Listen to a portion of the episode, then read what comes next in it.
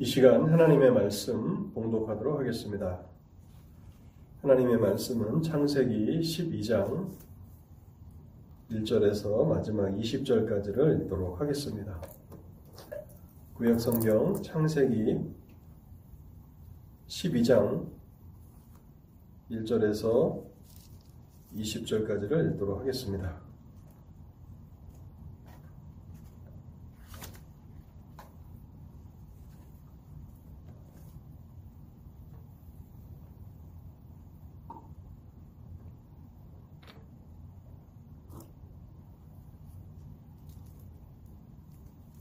구약성경 14쪽 창세기 12장입니다.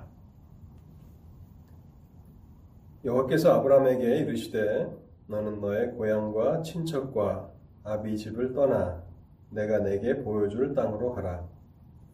내가 너로 큰 민족을 이루고 내게 복을 주어 내 이름을 창대하게 하리니 너는 복의 근원이 될지라.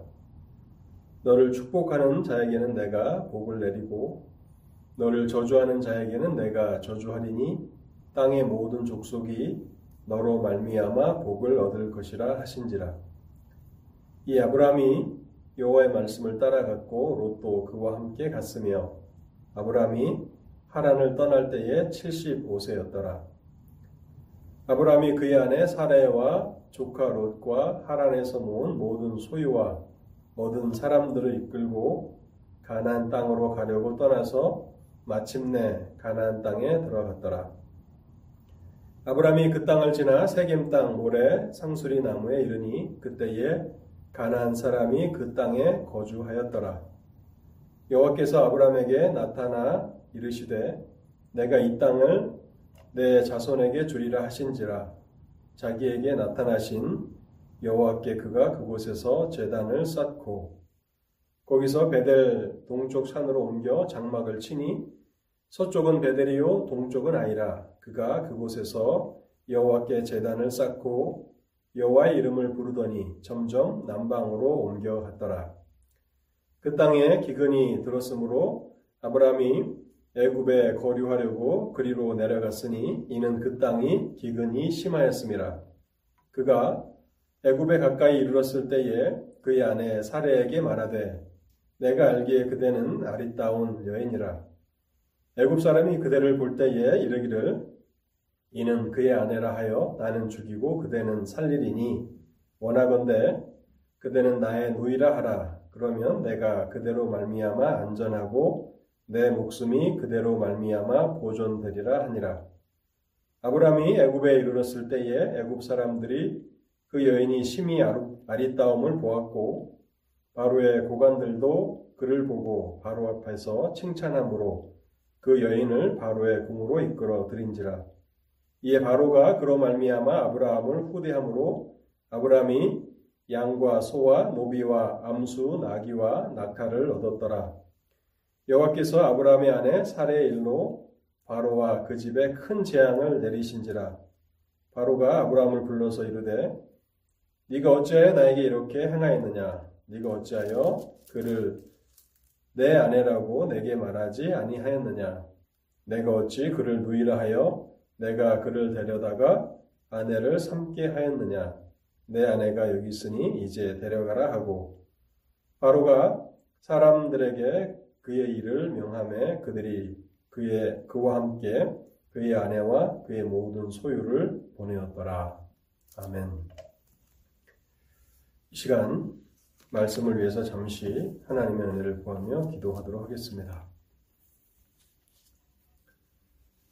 자, 비로우신 하나님, 여전히 저희들을 말씀 앞에 오늘도 세워주시니 감사합니다. 하나님의 말씀 앞에 우리의 마음을 새롭게 하여 주옵소서 옥토와 같은 마음으로, 부드러운 마음으로 저희의 마음을 변화시켜 주시옵시고, 우리의 길을 열어주시고, 그래서 하나님의 말씀을 잘 청종할 수 있도록 자비를 베풀어 주옵소서. 이 시간에도 말씀을 듣고 깨달, 깨닫는 일에 있어서 회방거리들이 있을 것입니다.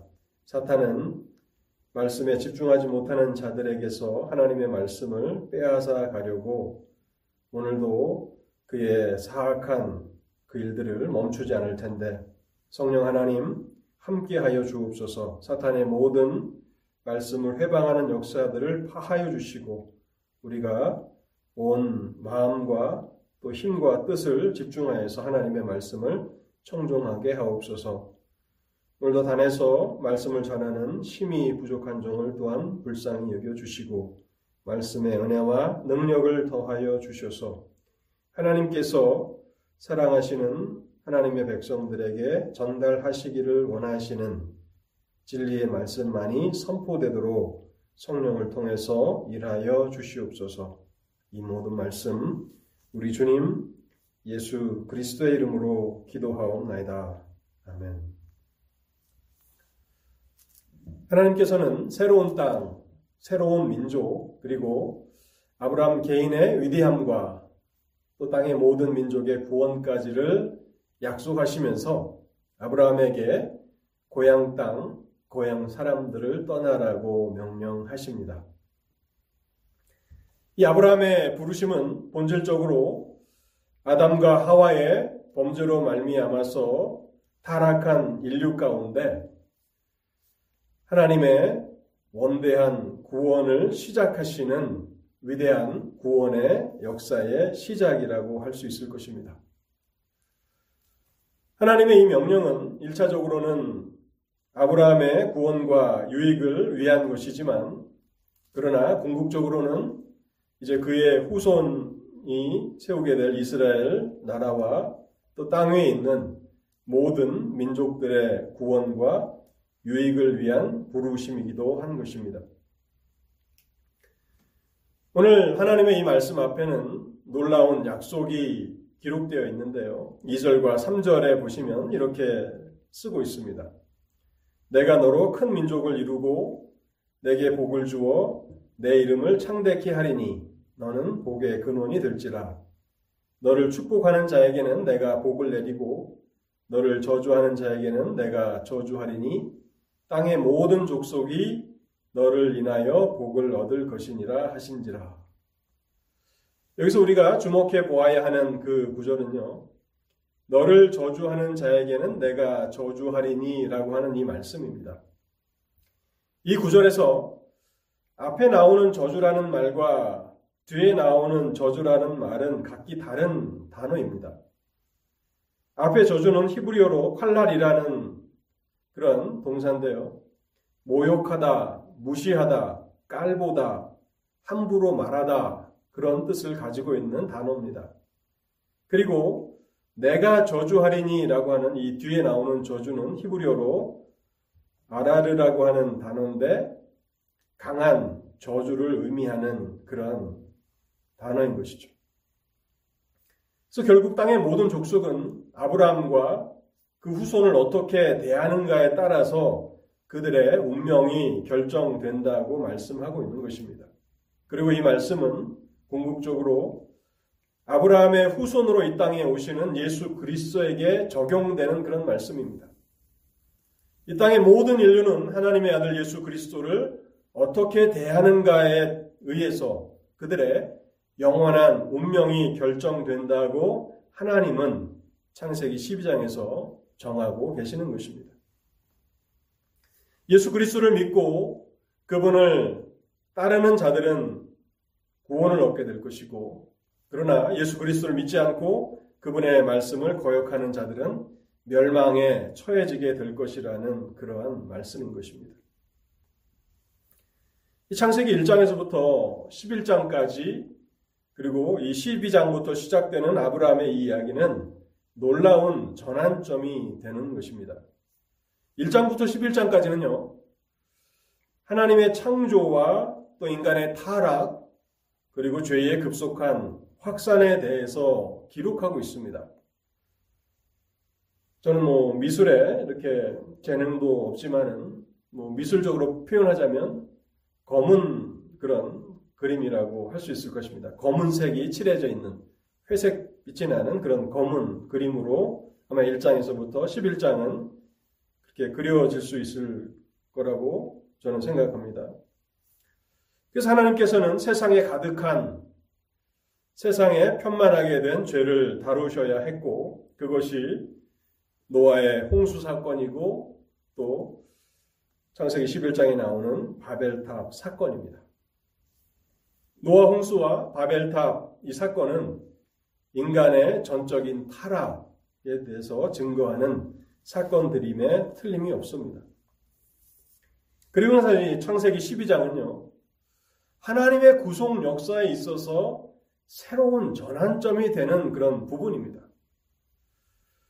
하나님께서 아브라함 한 사람을 부르셔서 한 민족의 족장으로 세우시고 그의 후손을 통해서 온 인류가 구원을 받는 복을 누리게 하시겠다고 하나님이 선언하고 계시는 것입니다. 그래서 저는 오늘 말씀으로 사는 삶, 세 번째, 우리가 새해 들어서 말씀으로 사는 것, 사람이 떡으로만 사는 것이 아니라 여호와의 입에서 나오는 모든 말씀으로 살 것이니라라고 말씀하신 어, 예수 그리스도의 그 말씀을 따라서 말씀으로 사는 삶, 이 세 번째 아브라함의 믿음, 아브라함의 순종이라는 제목으로 창세기 12장을 여러분들과 함께 살펴보려고 합니다. 먼저 우리가 본문 을 통해서 생각해야 되는 그 진리는요. 아브라함이 하나님의 명령을 따라서 하나님의 말씀을 따라서 고향을 떠나 가나안 땅에 들어갔다는 사실입니다. 아브라함은 하나님의 명령을 따라서 하나님의 말씀을 따라서 고향을 떠나 가나안 땅에 들어갔습니다. 제가 1절을 다시 한번 읽어보겠습니다. 여호와께서 아브라함에게 이르시되 너는 너의 고향과 친척과 아비 집을 떠나 내가 내게 보여줄 땅으로 가라.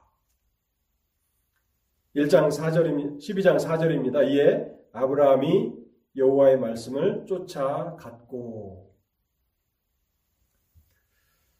아브라함은 고향 땅을 떠나라는 하나님의 말씀을 들었을 때 하나님을 전적으로 신뢰하였습니다.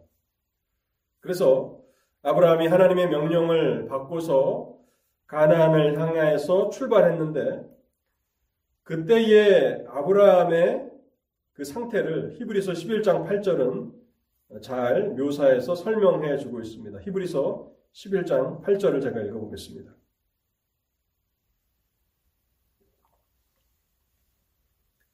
믿음으로 아브라함은 부르심을 받았을 때에 순종하여 장래 기업으로 받을 땅에 나갈새 갈 바를 알지 못하고 나갔으며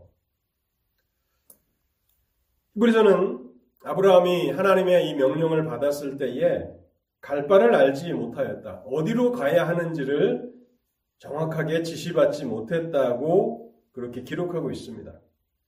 그 히브리서 11장 이 8절의 강조점은 아브라함의 무조건적인 순종과 하나님에 대한 절대적인 신뢰를 강조하는 그런 말씀입니다.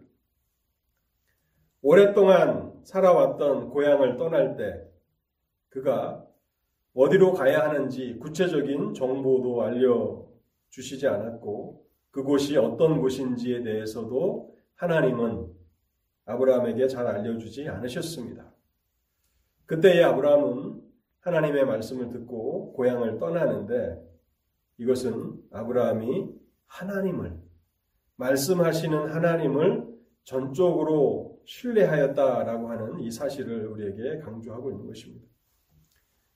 하나님의 창조 이후에 성경은 창세기는 인간의 타락에 대해서 다루게 되는데 인간의 타락이 왜 일어났는가를 생각해 보면요.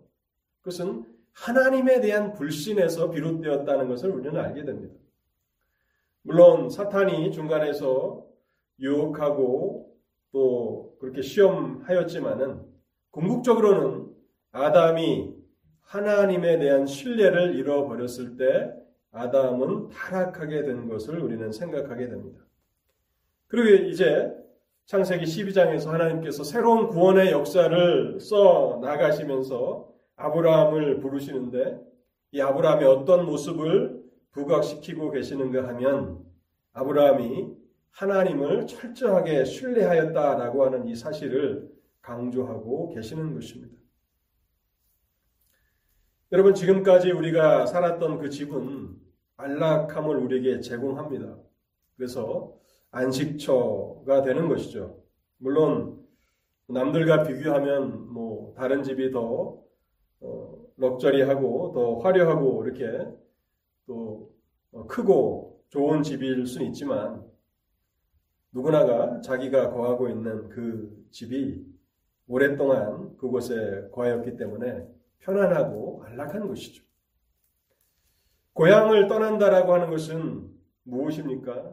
안락한 삶, 편안한 삶, 익숙한 삶을 포기하는 것입니다. 하나님에 대한 신뢰가 없다면, 말씀하시는 하나님에 대한 신뢰가 없다면, 어떻게 안락하고 편안하고 익숙한 삶을 포기하고 새로운 곳으로 떠날 수 있었겠습니까? 그래서 우리는 아브라함이 하나님을 신뢰하였다라고 하는 이 사실을 우리 마음에 새겨야 합니다. 창세기 12장 1절에서 5절까지는요. 가다라고 하는 동사와 떠나다라고 하는 동사가 많이 나옵니다. 무려 8번이나 반복되면서 가다, 아브라함이 갔다, 아브라함이 떠나갔다, 아브라함이 들어갔다라고 하는 이 사실을 1절에서부터 5절까지 많이 반복해서 강조하고 있는 것을 우리는 보게 됩니다. 아브라함은 하나님의 명령을 따라서 고향을 떠났습니다. 정든 고향 사람들 또 아버지의 그 친척들을 떠나서 갔는데 아브라함이 도착한 곳은 어디입니까? 창세기 12장 6절에 보면 세겜 땅 모래 상수리 나무였다고 기록하고 있습니다. 아브라함이 그 안에 사례와 조카 롯과 하란에서 모은 모든 소유와 얻은 사람들을 이끌고 가나안 땅으로 가려고 떠나서 마침내 가나안 땅에 들어갔더라. 아브라함이 그 땅을 통과하여 세겜 땅 모래 상수리 나무에 이르니 그때에 가나안 사람이 그 땅에 거하였더라.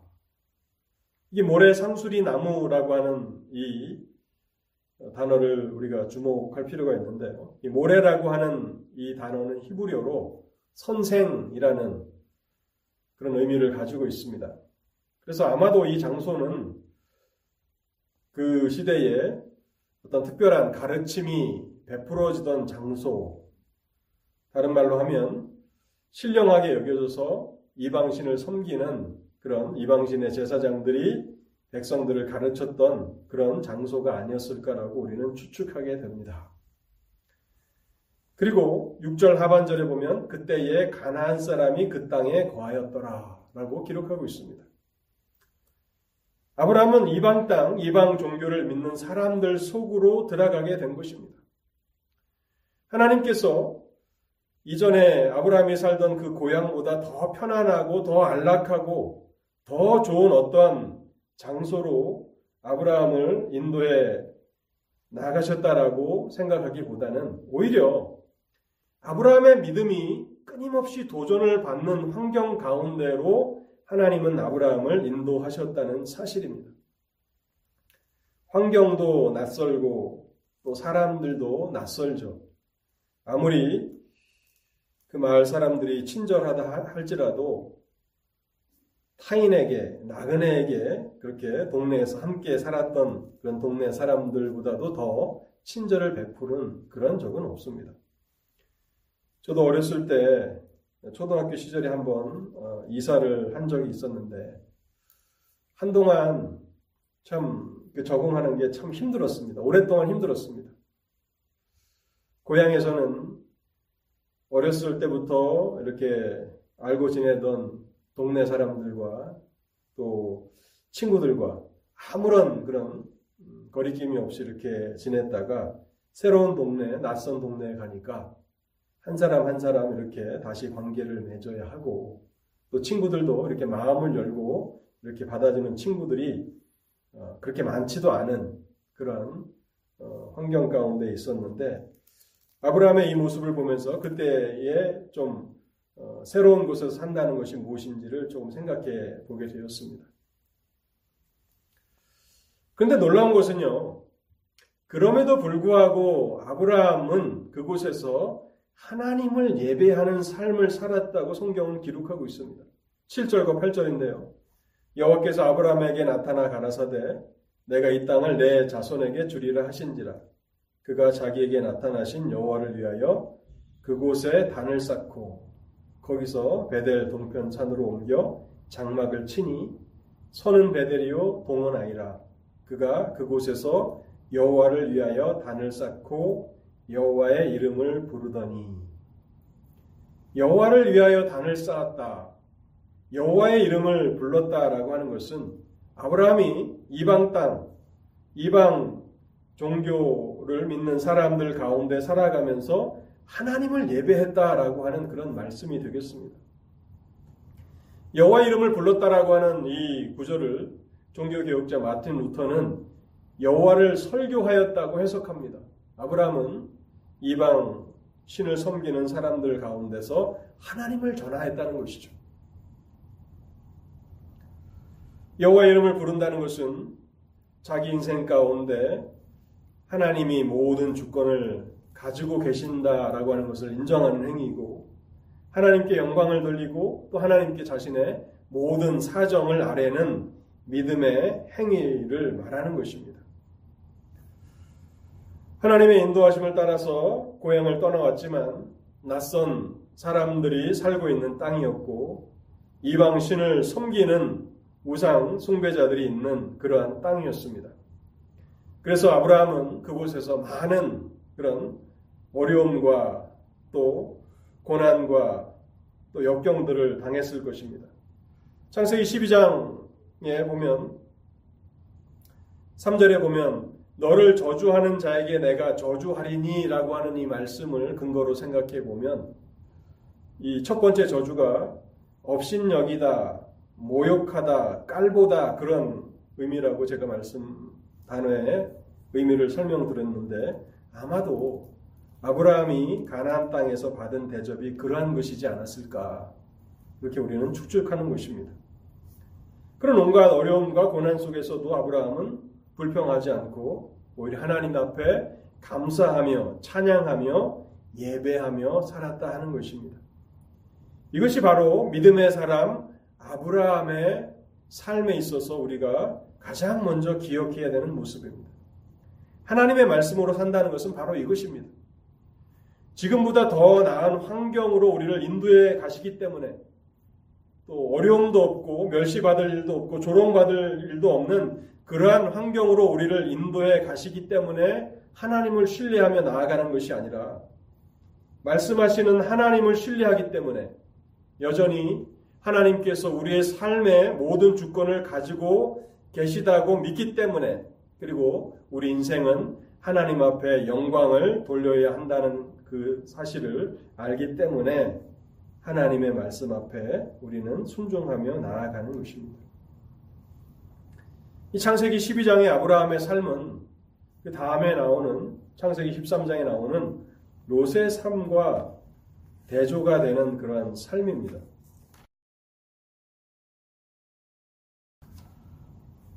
창세기 13장에 보면 아브라함과 조카 롯이 소유가 많아져서 서로 함께 지낼 수 없게 되었습니다. 그래서 아브라함은 롯에게 먼저 소유지를 정해서 떠날 수 있는 선택권을 줍니다.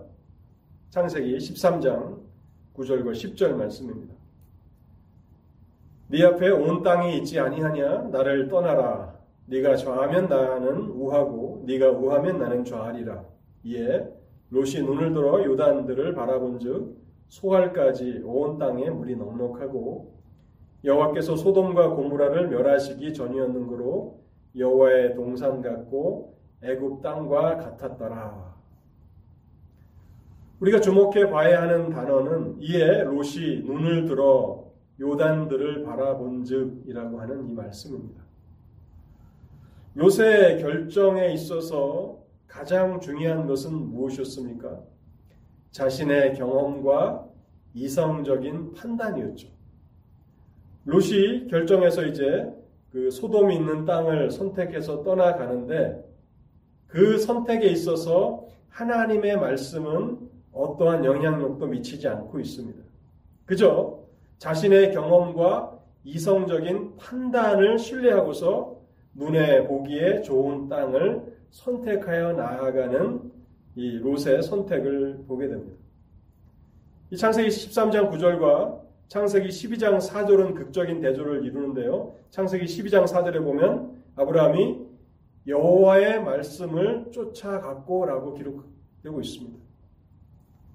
아브라함의 삶을 움직이는 것은 이성적인 판단이나 자신의 경험보다도 하나님의 말씀이었다는 것이죠. 우리가 믿음으로 산다라고 했을 때 그것은 인간의 이성적인 판단도 무시하고 우리가 경험으로 얻은 지혜도 무시하며 살아가는 것을 말하는 것은 아닙니다.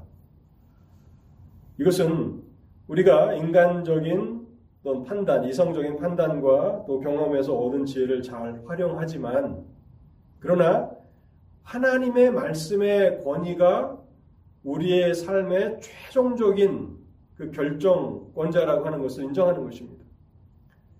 우리가 살아가고 있는 이 사회에도 그 재판 제도가 있고 3심 제도가 있지 않습니까? 1심에서 판결이 나고 또 2심에서 나고 또 최종적으로 이제 대법원 판단이 나오면 그것으로 끝이지 않습니까?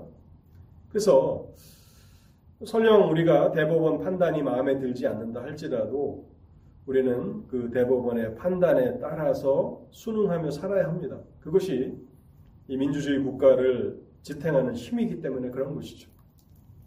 그 마찬가지로 우리도 어, 이성적인 판단과 또 경험에서 얻은 지혜를 따라서 우리는 살아갑니다.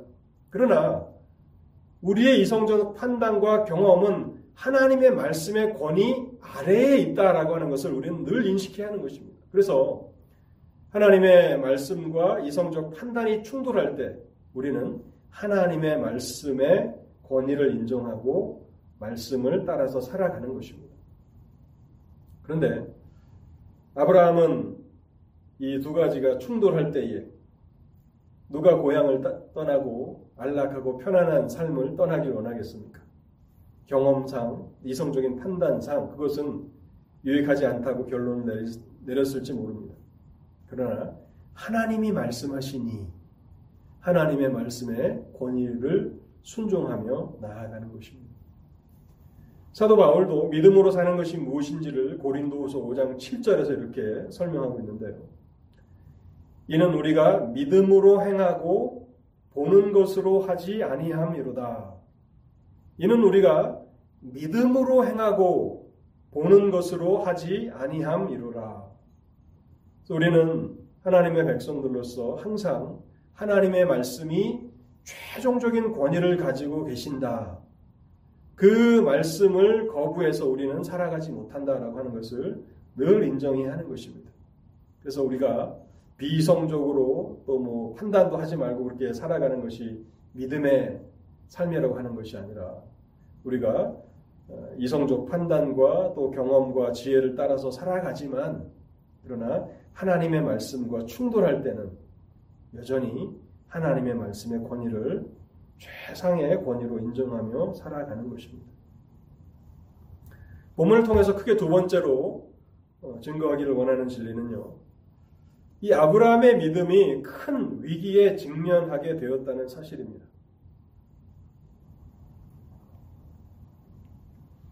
이 아브라함의 믿음이 큰 위기에 직면하게 되었습니다.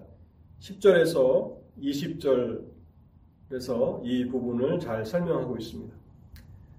아브라함이 거하던 곳에 기근이 들어서 아브라함은 애굽으로 내려가기를 결정하게 됩니다. 하나님이 인도하셔서 들어가게 된 땅에 기근이 들었다. 여러분, 우리가 이것을 어떻게 이해해야 합니까? 시편 23편에 보면 여호와는 나의 목자시니 내게 부족함이 없으리로다.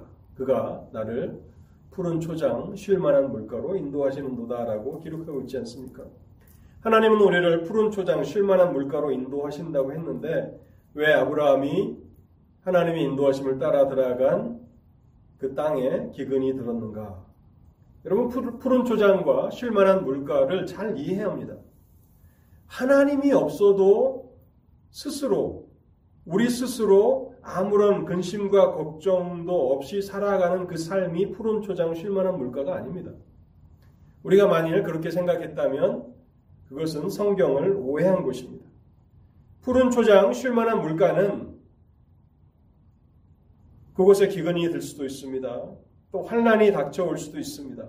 그런데 하나님의 함께 하심으로 말미암아 그 환경이 우리가 평안히 거하는 그런 곳이 된다는 것입니다. 하나님께서 엘리야를 그리시네가에서 먹이시지 않았습니까? 까마귀를 통해서 떡과 고기를 물어다 주게 하셔서 이렇게 엘리야를 공개하신 것처럼 우리가 있는 그곳에 하나님이 함께 하심으로 척박한 땅에 하나님이 함께 하심으로 우리의 삶이 푸른 초장이 되는 것이고 쉴만한 물가가 되는 것입니다. 아무 근심과 걱정과 염려도 없는 그런 환경이 푸른 초장 쉴만한 물가가 아닙니다. 하나님 없이 잘 먹고 잘 살 수 있다면 그것은 하나님이 하나님의 백성들에게 진정으로 주시는 축복의 그런 환경은 아니라는 것입니다. 아브라함이 거하던 그곳에 기근이 들어서 아브라함은 이제 애굽으로 내려가게 됩니다. 그런데 아브라함의 아내 사라는 매우 아름다운 여인이었다고 기록하고 있습니다. 그래서 아브라함은 자기가 아내 때문에 애굽 땅에서 죽임을 당하지 않을까라고 염려하면서 자기 아내에게 나의 아내라고 말하지 말고 나의 누이라고 해서 나의 생명이 보존되게 하라고 부탁합니다. 그들이 애굽에 내려갔을 때 아브라함의 아내 사라의 그 아름다움이 애굽 사람들에게 회자되었고 그래서 결국에는 바로의 궁전에까지 사라는 인도되었고 또 바로 왕은 사라를 자기 아내로 삼고자 합니다. 우리는 여기서 하나님의 약속과 그 축복이 처음 하나님께서 창조하셨던 그 에덴 동산이 에덴 동산에서 타락이 이루어졌던 것처럼 지금 다시 창세기 12장에서 시작하신 하나님의 원대하신 이 구원의 계획이 깨어 깨뜨려질 그런 위기 가운데 처했다는 것을 알게 됩니다. 아브라함의 믿음의 연약함 때문에 인간적인 술수로 인해서 하나님의 구원의 그 역사가 큰 위기를 당하게 된 것입니다. 근데 우리는 이러한 질문을 생각해 볼 필요가 있습니다. 왜 창세기는 하나님의 구원의 위대한 출발을 설명하면서 아브라함의 이와 같은 연약함을 아브라함의 이와 같은 실수를 함께 기록하고 있는가 하는 것입니다. 여기에는 두 가지 목적이 있다고 믿습니다. 첫 번째는요, 아브라함의 믿음이 어떤 것인가를 우리에게 상세하게 알려주시고자 하는 목적입니다. 아브라함의 믿음이 아직 연약한 믿음이었다라고 하는 사실을 우리에게 성경은 보여주기를 원하는 것입니다. 아브라함의 믿음은 계속해서 성장하고 자라나가야 할 필요가 있는 어린 믿음이었다는 사실입니다. 오늘 우리가 신앙생활을 하면서 믿음의 성장이 필요 없는 그런 사람은 한 사람도 없습니다. 아브라함의 이 믿음은 놀라운 믿음이었습니다. 그래서 하나님께서는 이 아브라함 한 사람을 부르셔서 새로운 구원의 역사를 시작하실 만큼 이 믿음은 진짜 믿음이었습니다. 그러나 이 믿음의 또 다른 면을 살펴보면 이 믿음은 아직 완전하지 않은 여전히 성장해야 되고 성숙해야 되는 그런 필요가 있는 믿음이었다는 사실을 우리에게 보여주고 있는 것입니다. 그래서 신앙생활하는 모든 하나님의 백성들이 믿음 안에서 성장해 나가는 것을 주저하고 또 그 일에 힘을 쓰지 않는다라고 하는 것은 결국에는 하나님의 영광을 가리우는 일이 된다라고 하는 것을 우리에게 지적해 주시고 계시는 것입니다. 아브라함의 믿음은 계속해서 자라나가야 하고 성숙한 믿음의 그런 모습을 갖출 필요가 있습니다. 많은 시간이 걸립니다. 그래서 우리 창세기 22장에 보면 하나님께서 약속으로 주셨던 아들 이삭이 이삭을 모리아 산에 번제로 드리라고 하는 그 엄청난 하나님의 말씀 앞에서도 아브라함이 믿음으로 순종하는 모습을 보이지 않습니까? 그러면서 하나님께서 이제야 네가 나를 경외하는 줄을 아노라라고 말씀하시며 하나님께서 크게 칭찬하시는 그런 믿음의 모습이 되는데 우리의 믿음 또한 우리가 진실로 참된 믿음을 가지고 있다 할지라도 여전히 그 믿음이 자라야 한다라고 하는 사실을 우리는 잊지 말아야 합니다. 제가 지난주에도 아마 베드로후서 3장 18절을 언급한 것 같은데요. 오늘도 다시 한번 언급하고자 합니다. 베드로후서 3장 18절 사도 베드로가 마지막으로 쓰고 있는 마지막 결론인데요. 우리 주 곧 구주 예수 그리스도의 은혜와 저를 아는 지식에서 자라가라. 영광이 이제와 영원한 날까지 그에게 있을지어다. 왜 우리 주 구주 예수 그리스도의 은혜와 저를 아는 지식에서 자라가야 합니까? 영광이 이제와 영원한 날까지 그에게 있을지어다. 영광이 하나님께 돌아가기 위해서 지금 이제와 또 영원한 날까지 영원토록 하나님 앞에 영광을 돌리는 그 길이 무엇인가? 우리가 하나님께 영광이라는 단어를 많이 쓰지 않습니까? 하나님께 영광 돌리기를 원합니다. 여러분 어떻게 해야 하나님께 영광을 돌릴 수 있습니까? 베드로가 그것에 대해서 베드로서 3장 18절에서 쓰고 있는 것입니다. 우리 주 곧 구주 예수 그리스도의 은혜와 저를 아는 지식에서 자라가는 것이 영광이 이제와 영원한 날까지 그에게 있게 되는 일이다. 라고 설명해 주고 있는 것입니다. 아브라함의 이 믿음, 살아있는 믿음이었고 구원 얻는 믿음이었습니다. 그러나 온전한 것은 아니었습니다.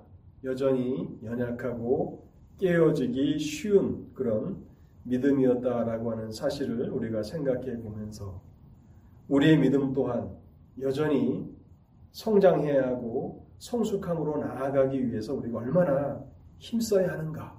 그것이 하나님 앞에 현세에서도 또 영원한 내세에서도 하나님께 영광을 돌리는 길이라고 이렇게 성경은 우리에게 교훈하고 있는 것입니다. 그 두 번째로요.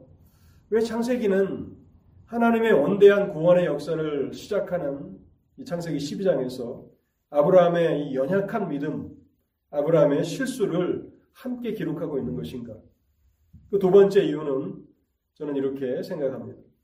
사람이 구원을 얻는 것은 믿음의 완전함으로 구원을 얻는 것이 아님을 보여주기 위한 목적입니다. 사람이 구원을 얻는 것은 그 사람이 완전한 믿음, 믿음의 완전함을 가지고 있기 때문에 구원 얻는 것이 아니다 하는 것을 강조하기 위한 것입니다. 하나님의 은혜로 구원받는다라고 하는 사실을 강조하는 것입니다. 사람은 믿음으로 말미암아 하나님의 은혜로 구원을 얻습니다. 종종 이 믿음과 은혜의 이 관계에 있어서 조금 어, 어려움을 느끼시는 분들이 계시는데요.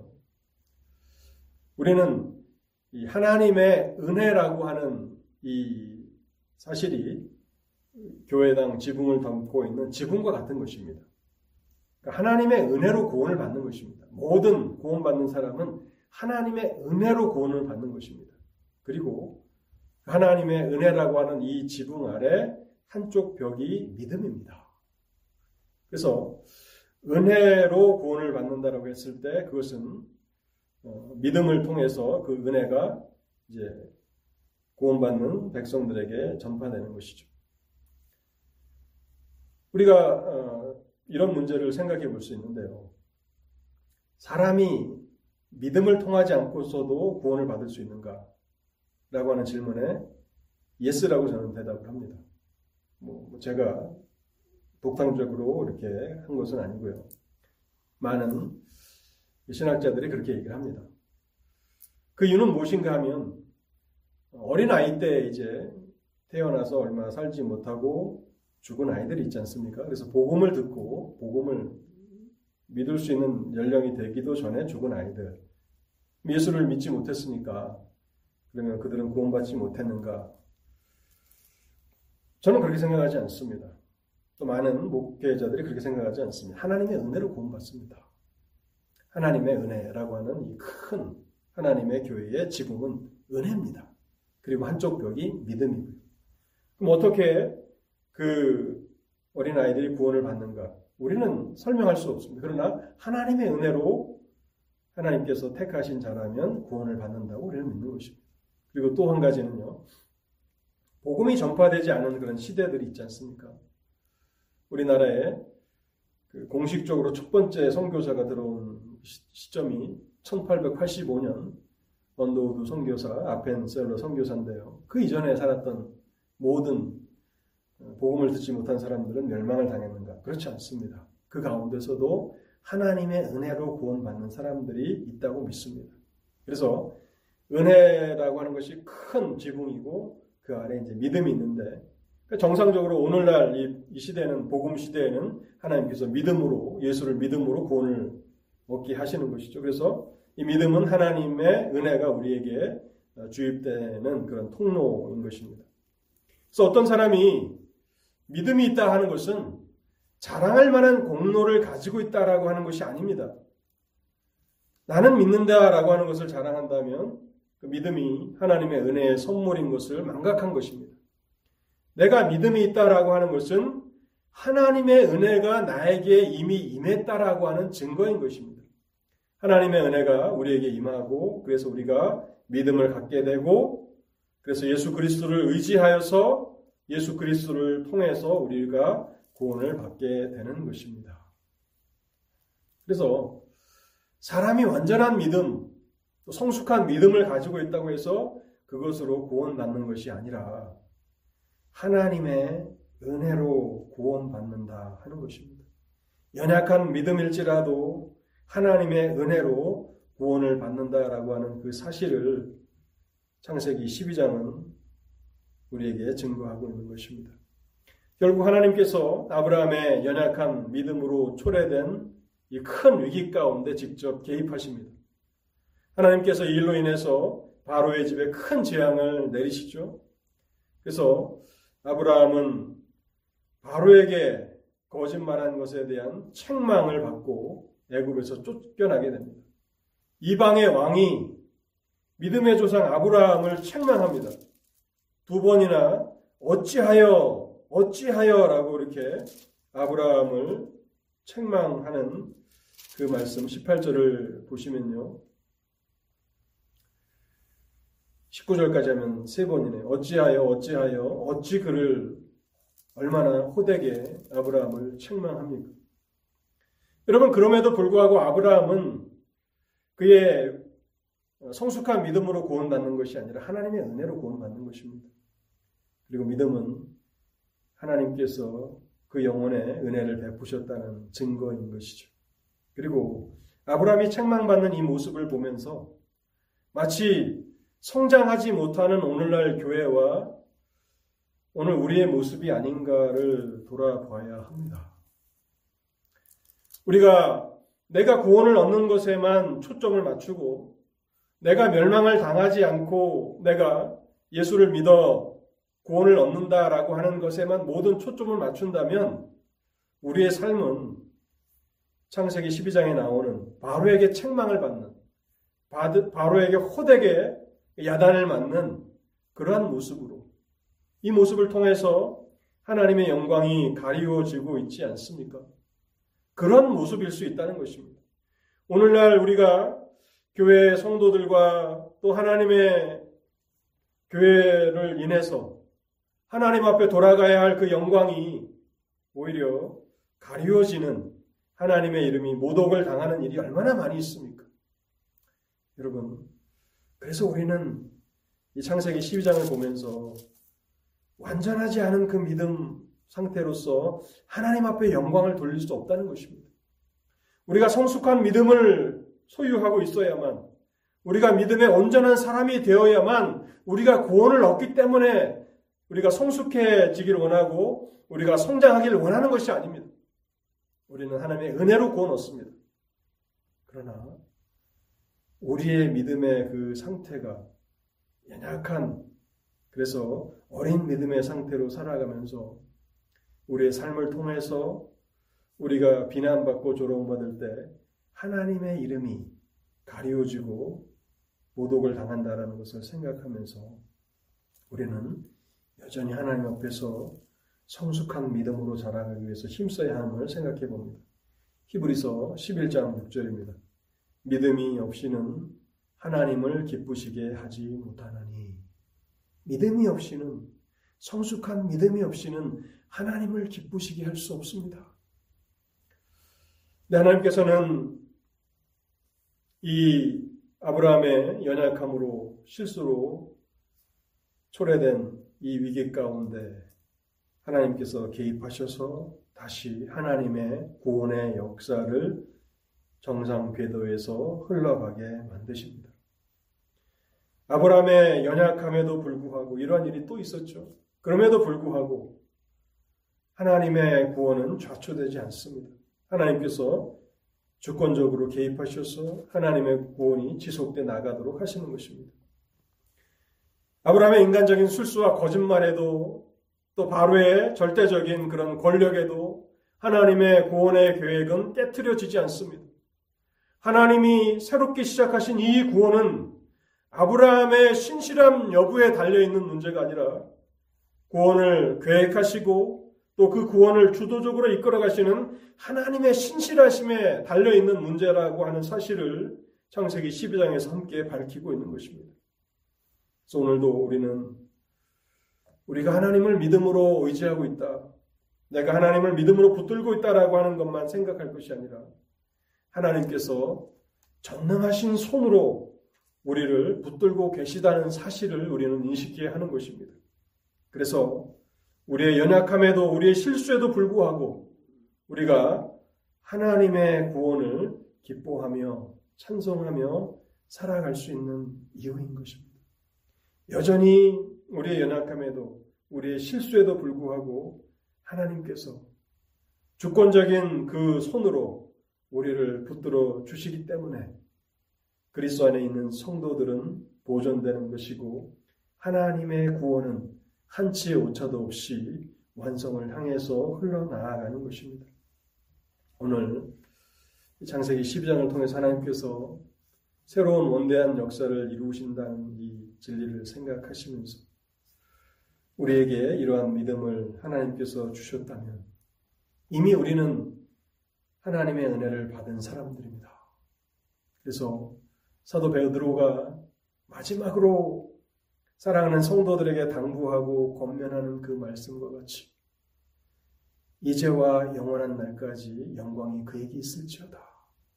그 영광을 지금부터 세세토록 하나님 앞에 돌리기 위해서 우리 주, 곧 구주 예수 그리스도의 은혜와 저를 아는 지식에서 자라가기를 힘쓰므로 성숙한 믿음의 사람들이 다 되실 수 있기를 바랍니다.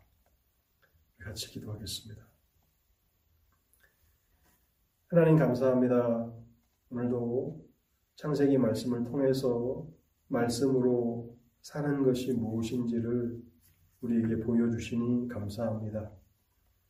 허물 많고 죄 많은 저희들을 복음의 말씀으로 불러주셨고 하나님께서 우리의 인생뿐만 아니라 온 세상의 주권자가 되심을 알게 하셔서 하나님의 주권 앞에 겸손히 엎드리며 부복하게 하신 것을 감사합니다.